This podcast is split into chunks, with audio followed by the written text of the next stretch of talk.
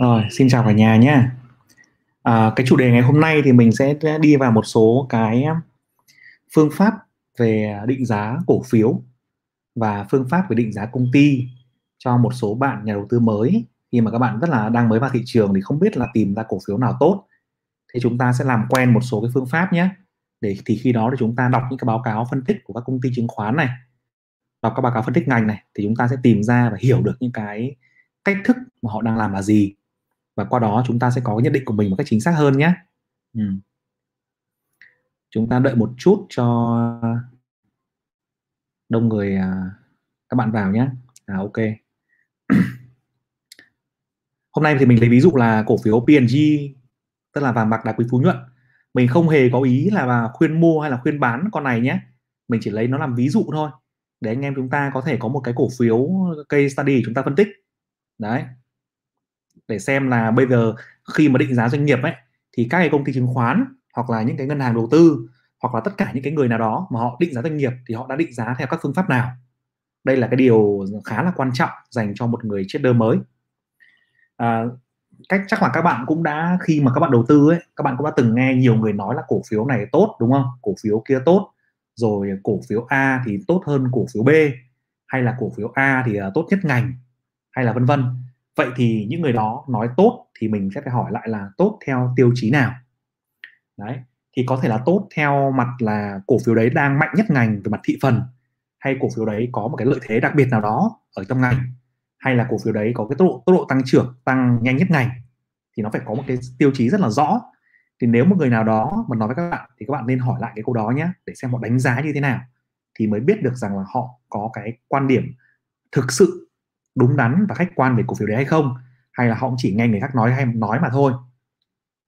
Đấy, cái phần thứ hai nữa là chúng ta rất quan tâm cái việc là cái giá cổ phiếu đấy trên sàn bây giờ là nó so với cả cái giá trị nội tại ấy. Tức là so với tất cả những thông tin cổ phiếu đó đang tung ra thị trường này, so với những cái, so với giá giá trên sàn thì giá cổ phiếu đó đang là cao hay thấp. Đấy, ví dụ như cổ phiếu P&G ờ, đang ở định giá trên sàn là 100.000 điểm hạn đang trên sàn là 100 nghìn. Vậy thì nếu mà giá trị thực của P&G là 80 nghìn hay là 90 nghìn thì giá P&G đang bị định giá quá đang đang được mua quá cao so với giá trị thực. Vậy chúng ta theo phương theo cái logic thông thường là chúng ta nên bán đúng không? Thế thì vậy thì làm thế nào để tìm ra được cái giá 80 nghìn đấy và 90 nghìn đấy? Thì ngày hôm nay chúng ta sẽ cùng trao đổi với nhau một số phương pháp nhé. À, để mà có rất nhiều cái cách nói khác nhau nhưng mà để mà hiểu một cách à, rõ ràng và gọn gàng về phần này ấy, thì các bạn chỉ cần đưa về hai phương pháp chính. Định giá cổ phiếu có hai phương pháp chính. Một là phương pháp dựa vào cách so sánh. So sánh là gì ạ? Tức là so sánh các doanh nghiệp cùng ngành với nhau. So sánh các doanh nghiệp trong ngành. Đấy. Phương pháp thứ hai là định giá dòng tiền. Đấy là hai phương pháp mà quan, lớn nhất và quan trọng nhất. Nhá, nhớ nhá. Một là so sánh và hai là định định giá theo phương pháp dòng tiền. Thế bây giờ mình sẽ đi vào từng phương pháp một. Nó sẽ có những phương pháp nào nhé ví dụ uh, phương pháp so sánh là phương pháp mà các bạn thường nghe đến nhiều nhất. So sánh là gì ạ? Là so sánh cổ phiếu đó với những cái cổ phiếu cùng ngành. Tại sao chúng ta không so sánh với cổ phiếu khác ngành? Bởi vì bản chất kinh doanh của chúng khác nhau bởi vì thị trường mô hình kinh doanh rồi công nghệ lợi thế cạnh tranh bộ máy đều khác nhau cả khách hàng khác nhau nên chúng ta không làm so sánh khác ngành mà chúng ta là chỉ so sánh với doanh nghiệp cùng ngành mà thôi. Đó ví dụ như là P&G thì ở trên sàn mình không biết là so với con nào mình không biết là có doanh nghiệp nào trên sàn có bán vàng bạc như con này hay không. Doji thì chưa biết lên sàn hay chưa. Còn tôi TP Bank thì uh, nó lớn quá nó không liên quan đến. Đó thì có thể là png phải so với những doanh nghiệp ở ngoài ngành trong trường hợp là họ không tìm kiếm được những doanh nghiệp trong ngành. Có thể so với cả Doji chẳng hạn hay so với những doanh nghiệp lớn khác. Đấy là trường hợp thứ nhất. Hoặc là Vincom thì phải so với cả Novaland đúng không?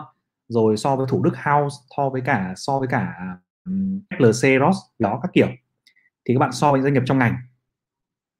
Rồi, thế bây giờ so sánh rồi thì các bạn sẽ so cái gì? So thì có rất nhiều thứ để để so sánh.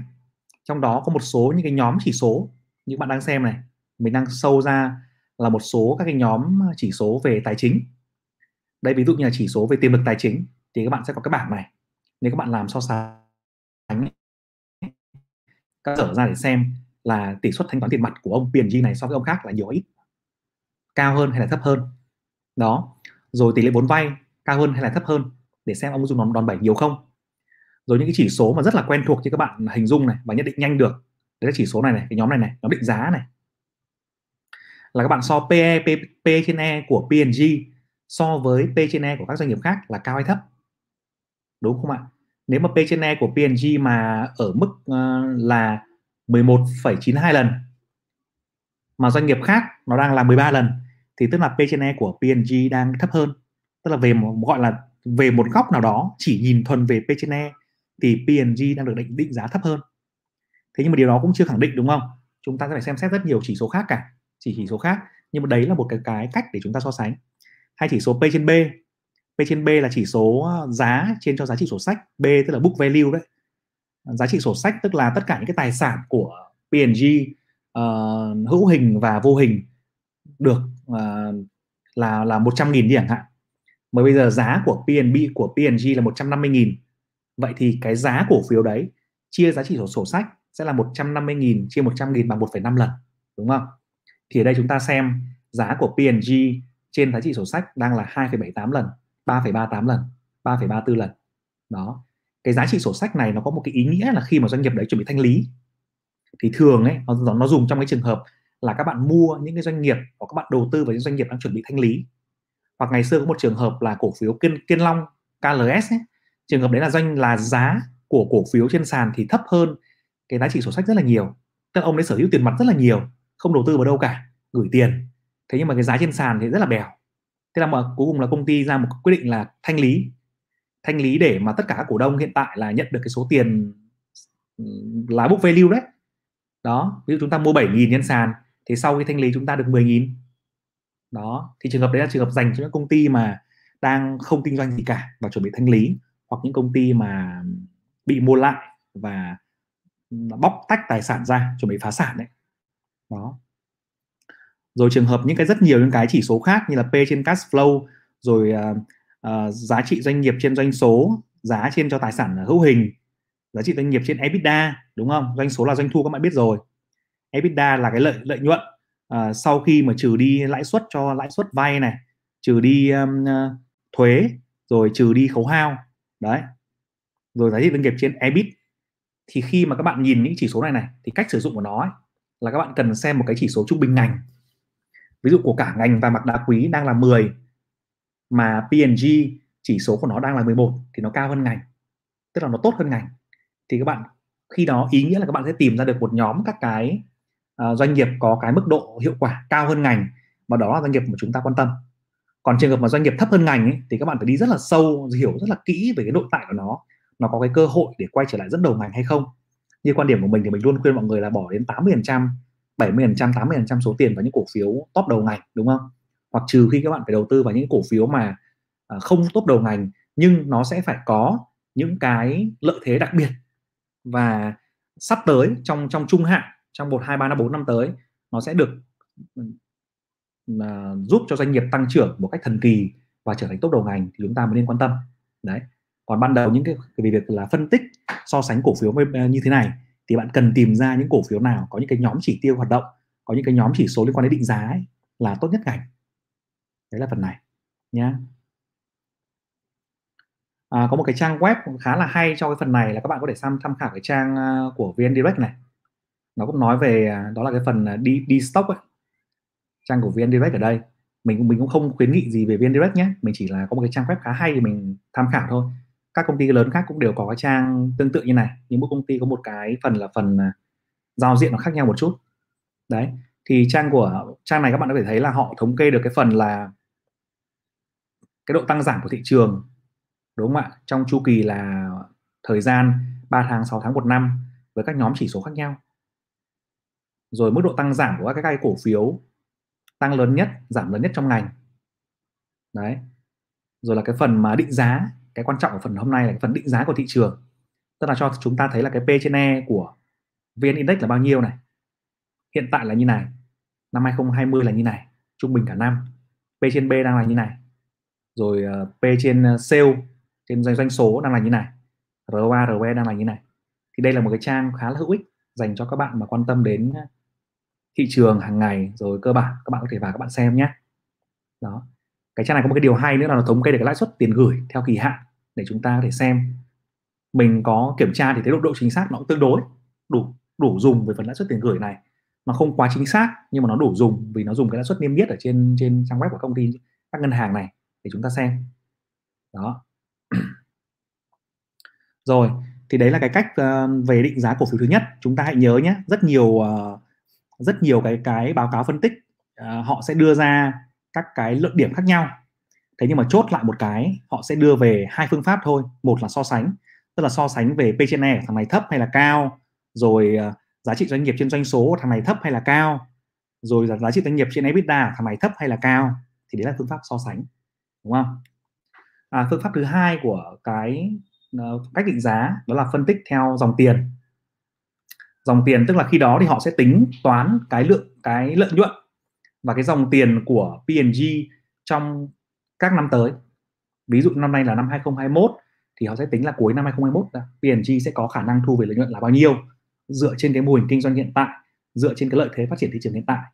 Rồi 2022 2023 2024 2025 và sau đó họ có dòng tiền tương lai rồi thì họ sẽ chiết khấu theo một cái tỷ lệ hợp lý để về giá trị hiện tại tức nôm na cái bản chất của phương pháp đó, ta đánh giá doanh nghiệp hiện tại bằng cái khả năng tạo ra dòng tiền trong tương lai, đúng không? Và họ sẽ chiết khấu theo một cái tỷ lệ hợp lý về giá trị giá trị hiện tại. Thì phương pháp đấy nó khá phức tạp và nó cần các bạn phải học hành một cách rất là chi tiết, cụ thể thì mới làm được nó chính xác. Đó, thì còn cái nội dung, cái phần chia sẻ ngày hôm nay thì chúng ta để dành cho các bạn mới nhé. Các bạn sẽ hiểu được rằng à vậy thì khi tôi đọc báo cáo phân tích của các công ty chứng khoán ấy thì tôi sẽ hiểu là các ông ý ví dụ như là các ông uh, uh, đây ví dụ như ông kết luận của ông ông này là ông SSI ông đang đưa ra một cái phân tích là P sử dụng phương pháp P trên E đúng không? Chúng tôi ước tính thị giá hợp lý của cổ phiếu này là 86.000 tương ứng với PE đạt 23 lần. Và cao hơn khuyến giá trị hiện tại là 10% do vậy khuyến nghị khả quan. Đấy thế nhưng mà P trên E 23 lần là hợp lý hay không thì ông không nói. Đúng không? P trên E của thị trường mình khoảng 12 lần thì là hợp lý. Thế nhưng mà P trên E của P&G tại sao là hai ba lần hợp lý thì ông ấy không nói. Thì đây là một cái điều các bạn cần chú ý nhé.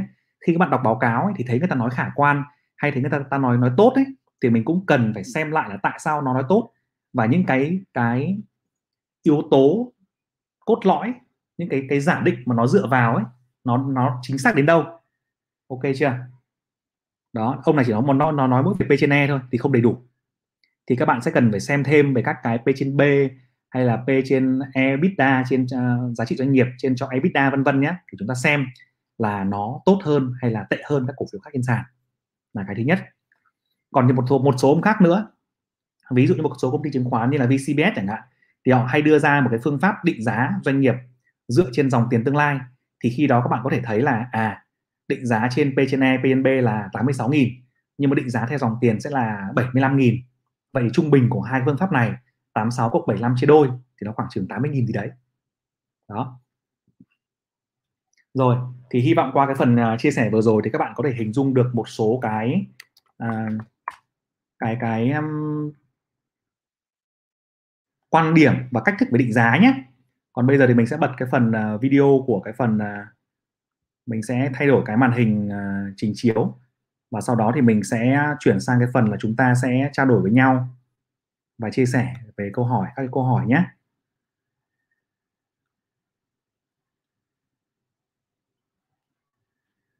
Rồi ạ.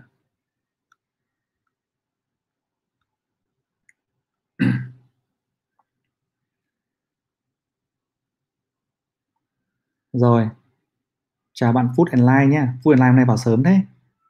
À, Football and Line hôm nay vào rất sớm. Chào Nguyễn Anh Minh. Chào An Đoàn. Minh Minh anh chỉ em cách học thuộc bài nhanh mai em thi rồi mà chưa thuộc tí gì. Cái cách học thuộc bài nhanh là một cách rất là quan trọng nhé à, để bởi vì khi mà em đầu tư em làm bất kỳ bất kỳ ngành nghề gì ấy thì cái việc mà học nhanh nhớ lâu là một việc rất là cốt cốt yếu để đánh giá cái sự uh, sử dụng thời gian hiệu quả của em. Để mà làm cái này ấy, thì em hãy lên mạng để search cái quyển là uh, siêu trí nhớ nhé có một quyển sách rất là hay là siêu trí nhớ. Em mang về em đọc trong đấy nó dạy cái cách mà em học nhanh nhớ lâu đọc một lần nhớ luôn nhé nhưng mà mai mà thi mà tối nay mua sách thì không kịp rồi. Thôi em em mai thi may mắn nhé bạn Ngọc Tiến là anh phân tích CMX của em ạ. Con này thì anh không ờ, phân tích được mà em sẽ phải tự phân tích anh chỉ chia sẻ phương pháp thôi. Còn phân tích như thế nào thì Ngọc Tiên ờ, tự phân tích nhé em thông cảm nhé ừ. Nguyễn Anh Minh mai mình cũng thi mà chưa học gì. Ok. Hai anh em đi mua sách về đọc nhé ừ. bạn Football and Life hỏi là Việt nghiên cứu lịch sử cổ phiếu giúp ích gì khi đầu tư hay cho những thông tin gì ạ? Ờ, khi em phân tích cái lịch sử của một cổ phiếu ấy, thì em sẽ tìm được rất nhiều thông tin đặc biệt là hữu ích cho cái phần cả phân tích cơ bản và cả phân tích kỹ thuật. Lý do là gì ạ?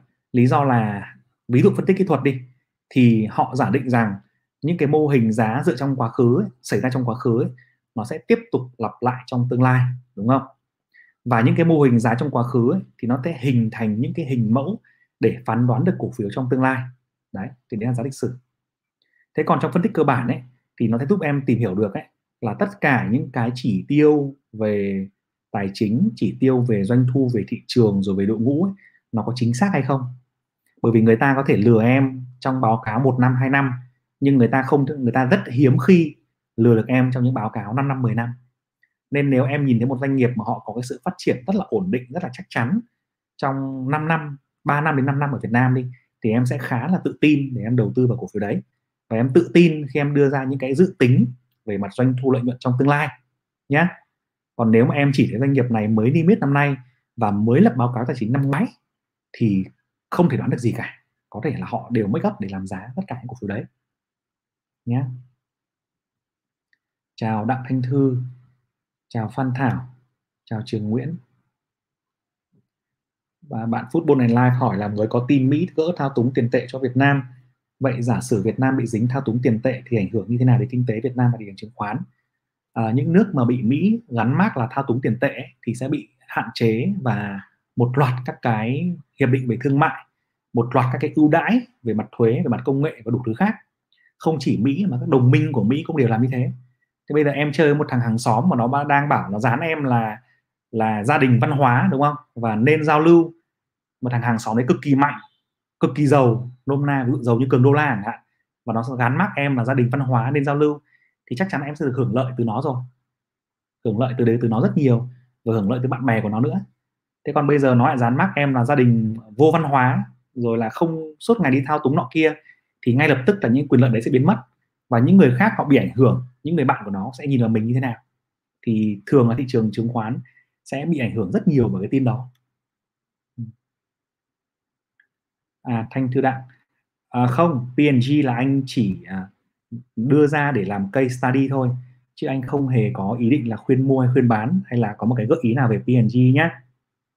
Ừ.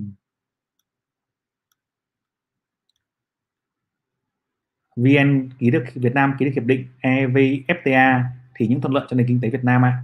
Cái này anh phải ngồi phân tích một lúc lâu lâu ấy anh mới trả lời được cho Football này like nhé. Câu hỏi này hơi bị rộng mà anh lại chưa xem sâu vào chủ đề này.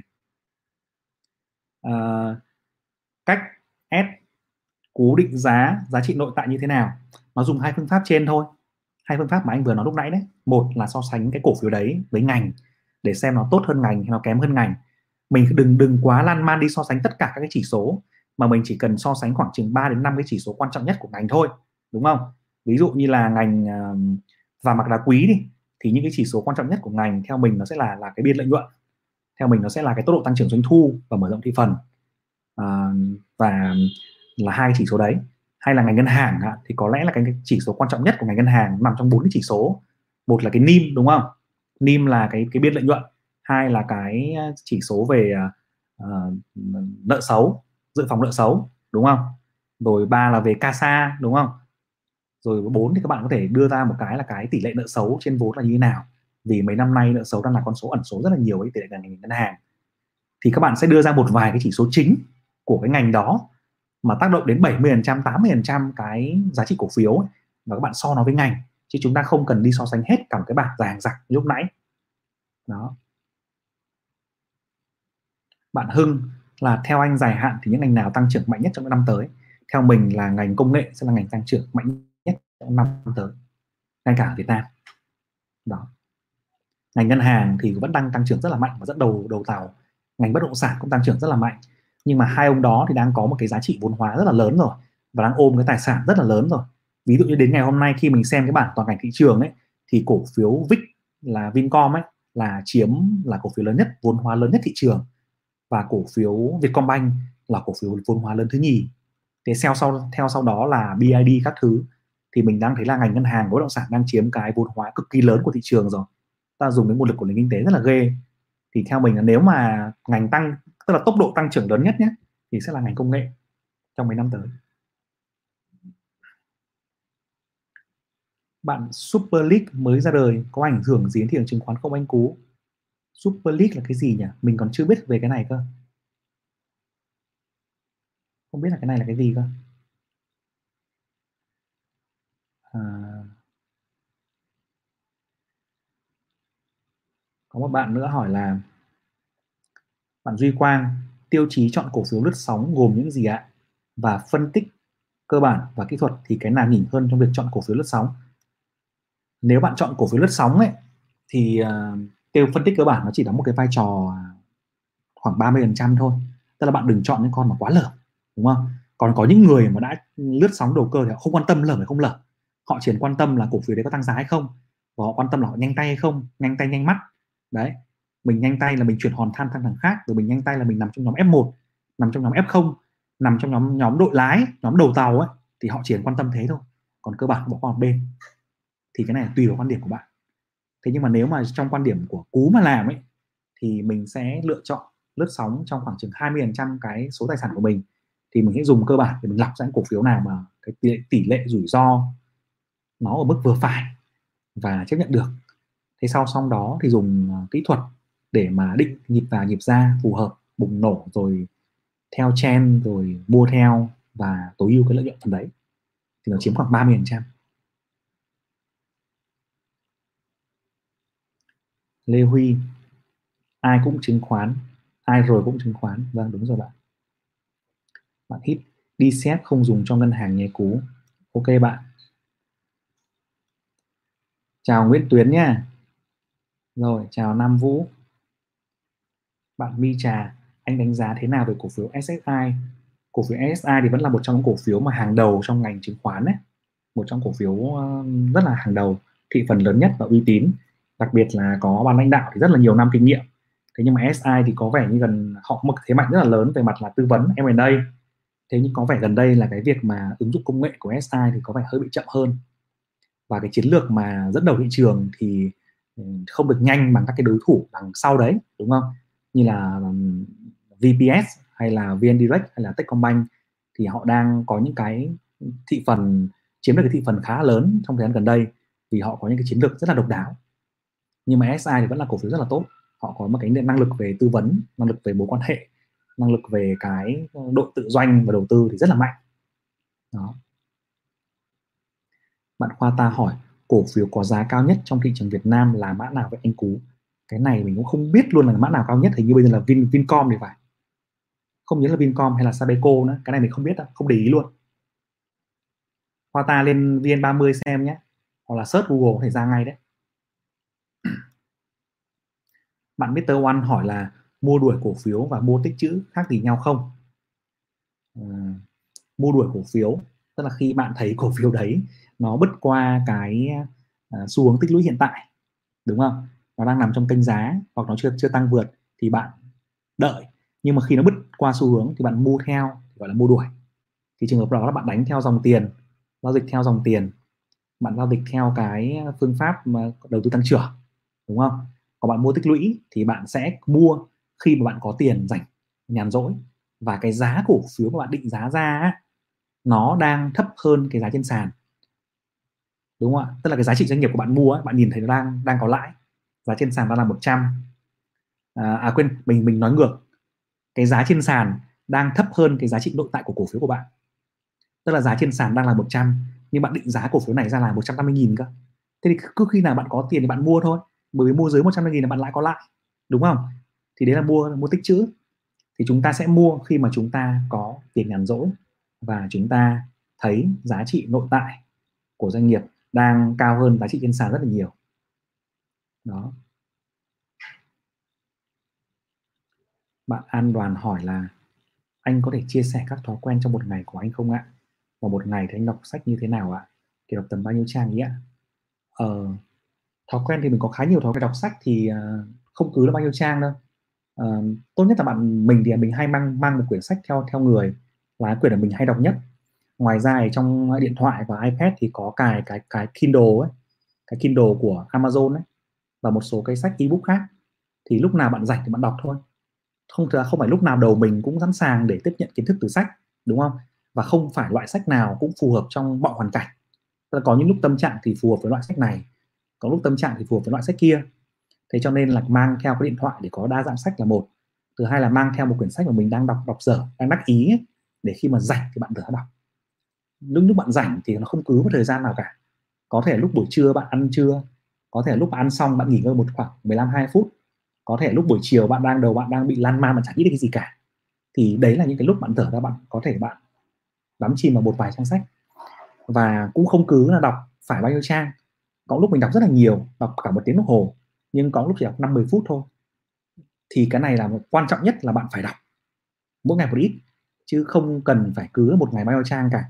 Vì nếu bạn mà cứ cứng nhắc quá thì nó sẽ làm cho cái thói quen đọc sách của chúng ta nó trở thành một gánh nặng mà khi thành thành thành gánh nặng rồi thì kiến thức nó không vào đầu nữa đọc xong thì chữ nó cứ trôi từ từ mồm rồi qua tai thôi, nó bị biến mất nên là mình đọc khi mình cảm thấy thoải mái nhất, mình cảm thấy mình hứng thú ấy. đó, và mỗi ngày rửa ra một tí đọc chỉ cần một trang cũng được nhé không cần nhiều đâu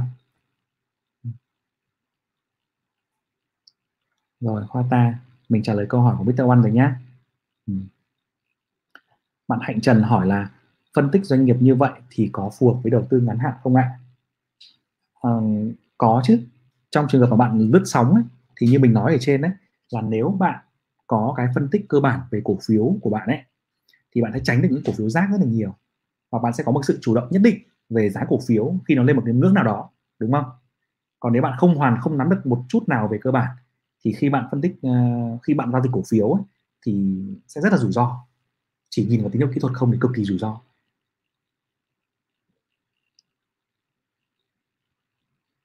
Bạn Trường Nguyễn mua đồng trái phiếu chính phủ nó mới gỡ mắt thao túng cho đó. Ờ, đúng rồi rất hay.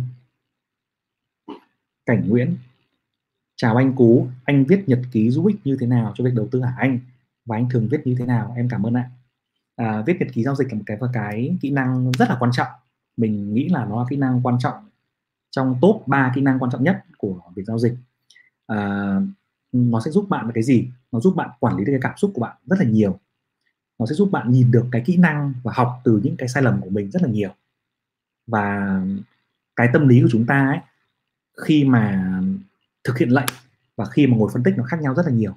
Ví dụ như bây giờ tôi đang ngồi nói chuyện với các bạn ở đây cú đang ngồi nói chuyện ở đây thì mình có thể là mình đang ở trong tâm trạng rất là bình tĩnh nói chuyện thoải mái. Thế nhưng mà ngày mai khi mà đặt lệnh hạn khi mà rất nhiều thông tin nó đổ vào đầu mình rồi đọc uh, tài liệu mới đọc thông tin mới rồi nghe người này người này nói nghe người kia nói thì cái cảm xúc của mình sẽ bị ảnh hưởng. Và khi đó nhiều khi là mình hành động hành động không đúng như kế hoạch mình hành động không đúng như phân tích thì điều đó là sẽ bị dẫn đến dễ dẫn đến sai lầm. Thế bây giờ khi mà viết nhật ký thì bạn sẽ viết lại được những kế hoạch của từ hôm trước. Bạn viết lại được những cái lý do mà khiến cho bạn đưa ra là quyết định mua hay bán và sau đó thì kết quả của việc đấy như thế nào. Thì khi bạn ghi lại được tất cả những điều đó thì nó sẽ không bị trôi đi, nó không bị quên đi. Và bạn sẽ nhìn nhận lại được là bạn bạn đánh giá được là trong cái quá trình vừa qua là mình làm thế đúng hay sai. Đúng thì mình học để mình làm tiếp, sai thì để mình rút kinh nghiệm. Đó là cái cách để mình học từ chính bản thân mình và mình tự tiến bộ ấy. đó. Còn thì cái đấy là rất là quan trọng, vô cùng quan trọng nhé. Nhất là những bạn đầu tư mới thì nên tập viết nhật ký. Còn cách viết như thế nào ấy thì cách viết các bạn có thể dùng bất kỳ cái gì để các bạn viết. Như mình ngày xưa thì mình có lúc mình viết bằng sổ mình có một quyển sổ nhật ký riêng. Thế xong sau đó thì mình viết bằng file bằng à, lúc bận quá thì mình viết bằng cái nốt trên điện thoại và sau đó là nhập lại về file sau. Còn bây giờ thì mình dùng những công cụ khác nhau. Có lúc thì mình dùng à, phần mềm có lúc thì mình dùng chính cái trading view là cái phần mềm mình hay dùng để mình viết nốt vào đấy để mình phân tích. Thì tùy thôi các bạn muốn viết bằng cái gì cũng được miễn là các bạn phải nốt lại cái đó và để sau này mình xem lại được mình hiểu được là hôm đó, trong tình huống đó, tại sao mình ra quyết định mua, tại sao mình ra quyết định bán, và cuối cùng kết quả của nó là gì, bài học của nó là gì nhé ăn mộc, ngưỡng bộ kiến thức của anh quá, của anh còn non lắm, anh còn vẫn phải học rất là nhiều. Cảm ơn em. Việc hiểu bạn football and life hỏi là, việc hiểu chu kỳ kinh tế thì giúp ích gì khi đầu tư chứng khoán? Và phân bổ tài sản tài chính ạ. Cái này thì nó quá giúp ích chứ. Bởi vì khi mà em hiểu một chu kỳ kinh tế thì tức là chu kỳ về tăng giảm tài sản đúng không? Chu kỳ chu kỳ kinh tế tăng thì đương nhiên là tài sản sẽ tăng theo và nhóm ngành được hưởng lợi sẽ tăng theo. Thì khi đó em sẽ phân bổ tài sản của em vào những nhóm ngành mà em có lợi nhất đúng không? Còn giảm thì ngược lại. Đó. Hùng Nguyễn anh đánh giá như thế nào về cổ phiếu Techcombank Techcombank là một cổ phiếu đang rất là tốt và rất là hot vì họ có công nghệ uh, họ đang dẫn đầu thị trường về mảng công nghệ mobile banking cho khách hàng. Và qua đó thì họ có tỷ lệ CASA đang dẫn đầu thị trường luôn. Ngoài ra thì cái tech cái công ty chứng khoán Techcombank của họ đang hoạt động rất là hiệu quả. Và chưa kể họ là sân họ là một đối tác chiến lược của Masan và của Vingroup nữa. Thì Techcombank là một cổ phiếu rất là ok. Nhưng mà khuyến nghị mua bán thì mình không biết nhé. Cái này thì phải thì Hùng Nguyễn phải tự phân tích nhé. Rồi chào toàn xe độ. Bạn Nguyễn Thành Trung hỏi là đánh theo dòng tiền như thế nào ạ? Đánh theo dòng tiền là một cái phương pháp mà có một người có người thì à, là các bạn ấy sẽ gọi là như nào nhỉ? Thuần dựa vào phân tích kỹ thuật. Và bạn sẽ dựa vào phân tích kỹ thuật nhiều hơn thì đúng đúng không? Mình dùng từ là à, các bạn sẽ dựa vào phân tích kỹ thuật nhiều hơn và cái dòng tiền đây thì chính là những cái chỉ số để đo sức mạnh của dòng tiền. Ví dụ như là RSI ví dụ như là volume. Đó, thì dòng tiền có thể là nói về một, ví dụ trong trường hợp một cổ phiếu đi, thì cổ phiếu đấy đang giao dịch một cách đều đều với một cái vùng giá ờ, từ 20 đến 30 chẳng hạn, cứ lên xuống của đó. Và cái giá trị giao dịch nó loanh quanh ở mức là khoảng 50 tỷ một phiên. Thế đến khi mà bạn nhìn nhìn nhận thấy rằng nó đang xuất hiện những cái hình mẫu, mà qua đó thì RSI có thể bắt đầu tăng rồi volume bắt đầu có dấu hiệu tăng thì bạn nhìn nhìn nhận rằng à dòng tiền đang vào cổ phiếu đó cổ phiếu đó. Mà theo đánh theo dòng tiền tức là họ dựa vào một cái quy luật là dòng tiền chảy về đâu thì cổ phiếu thì giá trị nó sẽ chảy về đấy. Tức là dòng tiền vào cổ phiếu nào thì cổ, cổ phiếu đó sẽ có cơ hội tăng cao. Rồi dòng tiền vào thị trường nhiều thì thị trường có cơ hội tăng cao đúng không? Thì bạn sẽ nhìn vào cái sự biến động của giá và phân tích thêm về RSI phân tích thêm về volume để phân tích được rằng là dòng tiền đang vào cổ phiếu đấy, hay dòng tiền đang ra khỏi cổ phiếu đấy. Thì khi mà dòng tiền vào, chúng ta sẽ mua theo. Đúng không ạ? Khi mà dòng tiền vào, giá tăng và khối lượng cũng tăng theo thì chúng ta mua theo. Còn dòng tiền rút khỏi cổ phiếu đấy là, thì chúng ta sẽ bán ra. Thì nguyên tắc nó chỉ là như vậy thôi. Còn vận dụng thì chúng ta sẽ vận dụng à, có một cái, một số công thức để vận dụng trong cái giao dịch thật nhé. Bạn trường Nguyễn hỏi là con tô đánh dài hạn ok không anh? Cái này thì mình cũng không biết là phải trả lời như thế nào cả. Đúng không ạ? Đánh dài hạn thì mình luôn luôn là khuyên là đánh dài hạn là tốt hơn rồi. Còn Pâu thì mình cũng chưa phân tích con Pâu bao giờ nên mình chưa biết. Đó. Bạn Trà My hỏi là các cổ phiếu bị chuyển từ sàn HOSE sang HNX có bị ảnh hưởng gì không ạ? Theo mình là không ảnh hưởng gì cả. À, HNX và HOSE thì bây giờ cũng gần như giống nhau rồi. Và sắp tới nhập thành một cái sở chứng khoán chung nữa, đúng không?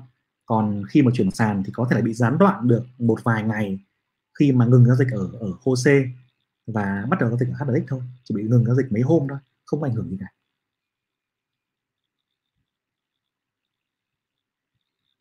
Bạn Javis Celius anh đã thử viết code bot bot chết bao giờ chưa anh? Hoặc có quen làm việc này không ạ? Trước đây thì anh có thử viết một lần rồi nhưng không hiệu quả. À, anh có nhiều một đồng chí bạn anh làm trong công nghệ cũng khá nhiều năm viết à, thế sau đó thì có hai vấn đề không hiệu quả. Thứ nhất là mình nhìn nhận rằng là cái hiểu biết của mình về cốt nó bị hạn chế nên khi mình phối hợp với đồng chí kia mình không ra được một kết quả như ý mình cần một cái team hiệu quả hơn. À, thứ hai nữa là khi mình viết bot ấy thì mình thấy là có các các các cái um, điều kiện của thị trường ấy nó vô cùng quan trọng và nó quá phức tạp để mình đưa ra một con bot thực sự có hiệu quả. Tức là ví dụ như mình giao dịch trong một cái thị trường có biên độ hẹp và có những cái tín hiệu nó và nó không bị break out thì con bot đấy cũng khá hiệu quả. Thế nhưng mà khi thị trường nó bứt phá khỏi ngưỡng và nó giao dịch theo một số quy luật bất thường trong một vài phiên thì con bot của mình giao dịch thua tách sạch à, nên mình thấy việc đấy nó quá phức tạp với mình nên là mình không hiện nay là mình không dùng nữa. Đó. Còn về sau này nếu mình tìm ra một cái team tech mà thực sự là tốt và có cái kỹ thuật tốt thì mình có thể mình cân nhắc cái việc đó. Nhưng mình sẽ không viết viết bot chết kiểu này mà mình chỉ viết một cái bộ chỉ số cảnh báo thôi. Còn ra quyết định như nào thì mình vẫn muốn là mình là người ra quyết định. Còn con bot nó chỉ warning cho mình thôi là cái xác suất về tỷ lệ như này như này là như thế nào. Còn cái trường hợp mà bạn viết bot như kiểu các ngân hàng của Mỹ viết bot theo kiểu hybrid ấy tức là giao dịch ờ, giao dịch ờ, cường độ cao ấy là mua bán liên tục hoặc là arbitrage ấy thì cái đó là một cái phạm trù khác. Cái đấy thì mình chưa nghiên cứu sâu thì mình chưa biết. Ừ. à, bạn thêm Nguyễn có hỏi là anh biết sách nào hay dạy đầu tư chứng khoán không ạ? Có ba cuốn sách mà mình cũng chia sẻ khá nhiều lần trong livestream. Một là cuốn ờ, cổ phiếu thường lợi nhuận phi thường, hai là cuốn nhà đầu tư thông minh và ba là cuốn phân tích chứng khoán. Thì bạn search ba cuốn đó để bạn đọc nhé trên YouTube của mình cũng có mấy kênh, mấy cái video liên quan đến các cuốn đó. Thì bạn thể lên kênh YouTube để bạn xem lại. Thì xong sau đó thì tìm sách để đọc thêm nha ừ. bạn Nguyễn Văn Thuyên hỏi một câu hay này cổ phiếu rác cũng lên sàn được hả anh? Đấy. Đúng không ạ? Đúng ra là cổ phiếu rác thì không được lên sàn chứ, đúng không? Hàng lởm thì ai cho lên? Thế nhưng mà vẫn lên được em ạ. Bởi vì Việt, ở Việt Nam mình thì thường thường là chuyện gì người ta cũng làm được cả. Những cổ phiếu rác thì ở trong thì là rác nhưng ở ngoài thì họ sẽ đóng một cái gói cực kỳ đẹp và à, mông má nó lên, đúng không? Nó tạo doanh thu ảo, tăng tài sản ảo vào, làm báo cáo tài chính đẹp. Thế rồi lên sàn. Lên sàn thì cũng bởi vì điều kiện limit nó cũng khá lỏng lẻo. Đấy, nên là dễ để lên lên sàn thôi. Đấy là một. Hoặc trường hợp thứ hai là những cổ phiếu lên sàn rồi, là trước đây thì nó thì nó tốt, thế nhưng mà sau khi lên sàn thì nó làm ăn nó tệ hại quá. Như là PVX ngày xưa chẳng hạn, cổ phiếu của xây lắp dầu khí đấy, hồi đầu lên sàn là một hiện tượng, giao dịch rất là kinh khủng, nhưng mà sau đó thì làm ăn bết bát, thì bây giờ gần như là cũng là cổ phiếu rác rồi. Đó. có bạn à, Hưng Tôn hỏi là không biết phân tích cơ bản cơ bản thì cứ mua trong VN30 rồi theo phân tích kỹ thuật cũng được phải không anh? Được. Đúng. VN30 là một cái nhóm cổ phiếu 30 cổ phiếu lớn nhất thị trường. Và trong đó thì à, cái uh, sức mạnh về nội tại của doanh nghiệp nó tốt hơn cả thị trường chung khá là nhiều. Thì bạn có thể làm được phương pháp này là một phương pháp khá là ok. Đào Văn Phú anh Cú làm công ty chứng khoán nào ạ? Mình không làm công ty chứng khoán nào cả à, bạn Hưng hỏi là theo anh thị trường có đợt điều chỉnh về khoảng 1.200 hoặc dưới 1.200 không ạ? Mình nghĩ là có đấy nhưng mà thời gian nào thì chưa biết. Bây giờ đang tăng lên 1.300 rồi. Ừ. ok. Ok thêm Nguyễn. Bạn Trà My hỏi một câu là anh ơi điểm hỗ trợ và điểm điều chỉnh là gì? À, đây phải gọi là điểm hỗ trợ và điểm kháng cự như đúng không? Điểm hỗ trợ và điểm kháng cự ý em là như vậy đúng không? À, điểm hỗ trợ là cái điểm mà tại đó nó tập trung lực mua rất nhiều. Ví dụ bây giờ cổ phiếu mà rơi về 1.200 điểm ấy, thì là cái điểm đấy sẽ thành lực, cái điểm mà mọi người đoán rằng khi mà vượt lên 1.200 rồi ấy, thì nó sẽ ít có khả năng rơi xuống một, dưới 1.200 thì tại đó, nó sẽ tập trung lực mua nhiều, lực mua nhiều của người phân tích kỹ thuật bắt đáy, lực mua của người phân tích cơ bản, của những người mua theo giá trị, thấy cổ phiếu được giảm giá về mua. Thì đấy là một ngưỡng hỗ trợ đầu tiên. Thế nếu mà nó rớt nó rớt thủng cái ngưỡng hỗ trợ đó, thì cái ngưỡng hỗ trợ đấy lại chuyển thành ngưỡng kháng cự.